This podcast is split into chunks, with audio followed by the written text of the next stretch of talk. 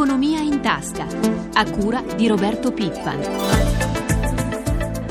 Buongiorno a tutti i nostri ascoltatori da Roberto Zampa. Cominciamo la nostra rubrica economica con l'incontro di ieri tra governo e parti sociali sulla riforma del lavoro. Ne parleremo subito con il nostro primo ospite, l'economista Tito Boeri. Buongiorno. Buongiorno. Allora, professore, ascoltiamo questa intervista che il collega Luca Patrignani ha fatto al segretario generale della Will Luigi Angeletti, poi la commenteremo insieme. Il ministro Fornero al termine dell'incontro ha parlato di clima positivo, obiettivi condivisi con le parti sociali e ha detto faremo una riforma incisiva in tempi brevi. Il clima è migliorato rispetto al primo incontro? Sicuramente ci sono stati proposti degli obiettivi che sono assolutamente condivisibili come l'incremento dell'occupazione, l'incremento dei salari. Nel comunicato del ministro Fornero però c'è un riferimento al rispetto dei vincoli europei per fare questa riforma. Questo cosa vuol dire? Si parla di nuovo di articolo 18 18 licenziamenti? Immagino che il riferimento sia alla velocità con la quale dobbiamo trovare una soluzione e ovviamente noi siamo per raggiungere un'intesa il più rapidamente possibile. Ci sono dunque alcuni temi sui quali siete vicini, altri che continuano a dividervi anche con gli imprenditori, appunto i licenziamenti senza giusta causa. Su questo cosa ribadite la Marcegaglia che ha detto è il momento di diventare europei? In Europa giustamente si preoccupano dei criteri con i quali si entra nel mercato del lavoro o se ne esce dal mercato del lavoro in funzione dell'andamento dell'impresa e delle condizioni economiche, quindi cose che non riguardano il 18 che invece regola solo una cosa, dice che i licenziamenti senza un motivo non sono legittimi. Lei ha chiesto durante l'incontro al ministro Fornero, visto il momento di crisi, di posticipare l'entrata in vigore della riforma pensionistica. Cosa le ha risposto il ministro? Non mi è sembrato molto convinto di questa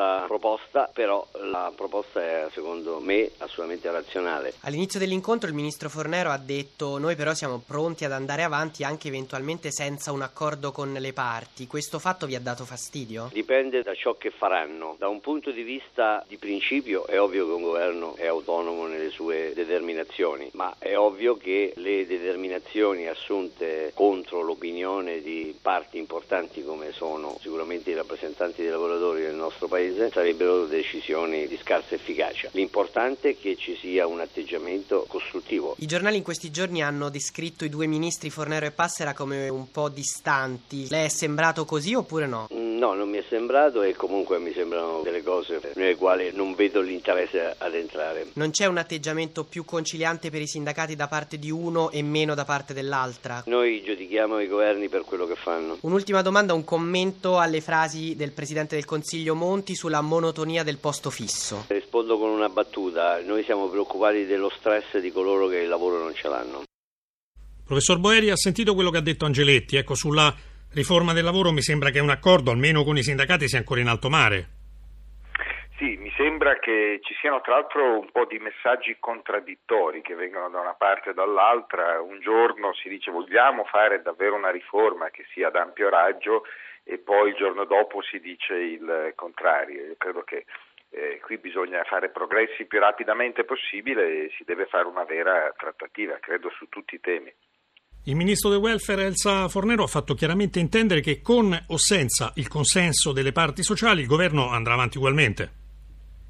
Questo è il messaggio appunto dato ieri, il giorno prima aveva detto cose diverse. Io mi auguro davvero, il punto centrale è che non possiamo permetterci, non sarebbe solo una questione rispetto all'Europa, ma rispetto ai giovani, oggi di non fare una seria riforma del mercato del lavoro, perché davvero la condizione giovanile in Italia, la condizione dei lavoratori precari, che alcuni dei quali non sono più giovani fra l'altro, è davvero molto grave.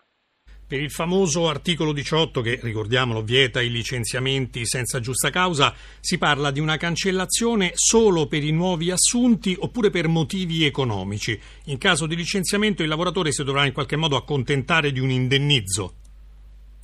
Io credo che quello che bisogna fare è intervenire sul percorso di ingresso nel mercato del lavoro in modo tale da permettere a tantissime persone che oggi entrano con dei contratti eh, precari a tempo determinato di avere delle tutele fin da subito queste tutele devono essere delle tutele che crescono gradualmente quindi devono essere delle tutele risarcitorie, dei risarcimenti monetari nel caso di licenziamento. Eh, distinguere, eh, parlare di problema di licenziamento per gli licenziamenti economici e tirare in ballo l'articolo 18 in quel caso trovo sia sbagliato perché eh, questo ha a che vedere unicamente con i licenziamenti individuali, quindi non credo che ci sia bisogno di intervenire su questo aspetto. Per concludere, in caso di abolizione dell'articolo 18, lei prevede degli sconvolgimenti, delle forti proteste sociali? Oggi l'articolo 18 è diventato un simbolo per molti, eh, per cui c'è davvero un'opposizione anche di natura ideologica. Io non penso che ci sia bisogno di intervenire su questo aspetto, c'è bisogno di cambiare, ripeto, i percorsi d'ingresso nel mercato del lavoro, costruire un percorso che dia stabilità creando delle tutele progressivamente nel corso del tempo. Questo sarebbe un modo di unificare il nostro mercato del lavoro. Ringraziamo il professor Tito Boeri, a presto. La riforma della politica agricola comunitaria è stata al centro della giornata inaugurale della 110 edizione di Fiera Agricola aperta ieri a Verona alla presenza del ministro delle politiche agricole Mario Catania.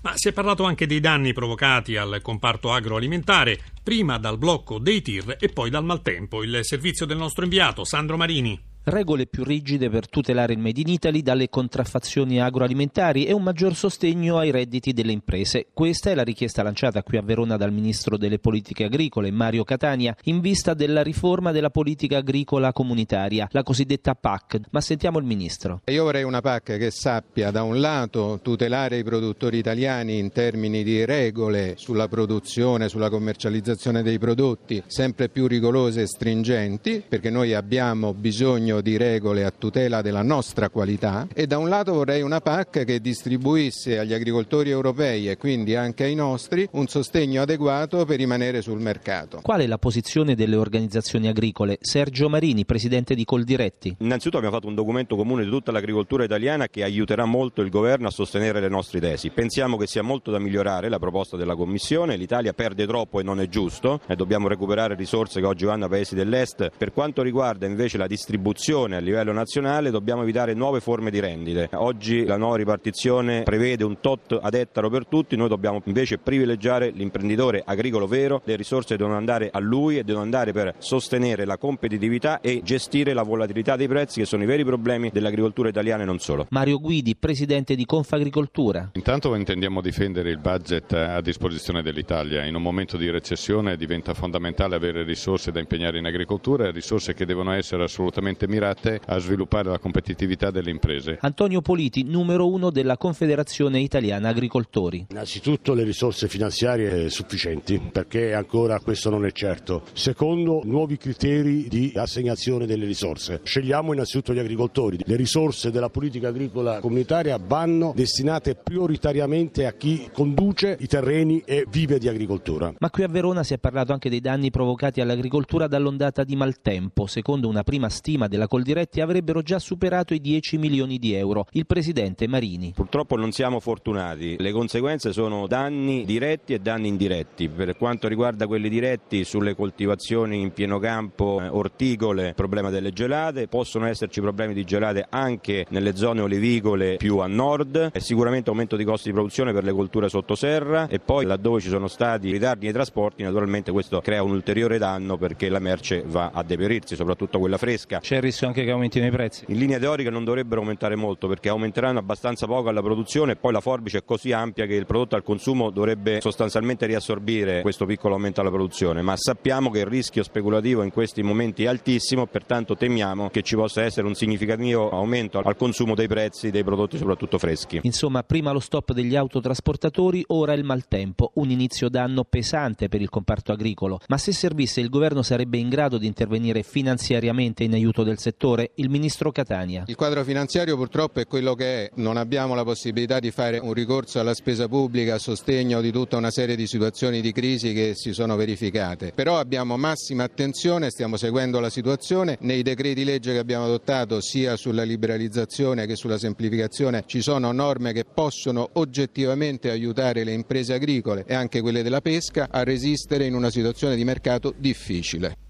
Siamo in piena emergenza maltempo in Italia, disagi e polemiche per i ritardi, i disservizi e le cancellazioni di treni a causa della neve, soprattutto nel nord Italia. Ma ora scatteranno i rimborsi. La collega Carla Manzocchi ne ha parlato con Maurizio Gentile, direttore produzione della rete ferroviaria italiana. L'emergenza era sicuramente prevista, tant'è che noi l'abbiamo fronteggiata con i nostri piani di emergenza che sono peraltro resi noti con notevole anticipo. Noi abbiamo sempre garantito tutte le linee aperte, abbiamo fatto viaggiare i treni previsti, le soppressioni sono state quelle previste dal piano neve, probabilmente c'è stata qualche soppressione aggiuntiva. I fenomeni che ci sono stati, ad esempio in Emilia Romagna, sono stati di una eccezionalità particolare, soprattutto se pensiamo alla zona di, di Forlicce Sena. Ecco, proprio lì due convogli sono stati bloccati per tutta la notte, i passeggeri senza assistenza. Assolutamente sì, e di questo purtroppo ci rammarichiamo, ma i treni si sono fermati per presenza eccessiva di neve e ghiaccio, cioè quindi erano impossibilitati a proseguire, a proseguire la corsa perché non riuscivano a captare l'energia che fa muovere per la presenza di ghiaccio sul filo e per la quantità di neve che si trovavano davanti. Noi abbiamo mandato ovviamente come previsto i mezzi di soccorso per, per, poter trainare il treno, ma anche loro ovviamente incontravano difficoltà. Quindi cosa abbiamo dovuto fare? Aiutati dalla protezione civile, dai vigili del fuoco, abbiamo dovuto proprio fisicamente spalare la neve. Il tempo passa e abbiamo maturato dei ritardi significativi, di cui ripeto ci scusiamo, ma è nel contesto generale che va inquadrato il problema. Sono previsti rimborsi per i treni in ritardo e per i treni soppressi? Sono previsti rimborsi, per i ritardi tra un'ora e due ore è previsto il 25% di rimborso, per i ritardi da 2 a 4 ore il 50%, 50%, oltre le 4 ore è previsto il rimborso totale. Per avere informazioni che numero si può chiamare? Si può chiamare il numero verde gratuito 800 89 2021. Cresce anche la preoccupazione per gli automobilisti. La parola d'ordine con ghiaccio e neve è sicurezza, una necessità che in questo periodo dell'anno spesso coincide con l'utilizzo di pneumatici invernali. Ma quanto aiutano? Marco Sabene lo ha domandato a Fabio Bertolotti, direttore di Assogomma, l'associazione delle aziende italiane del settore.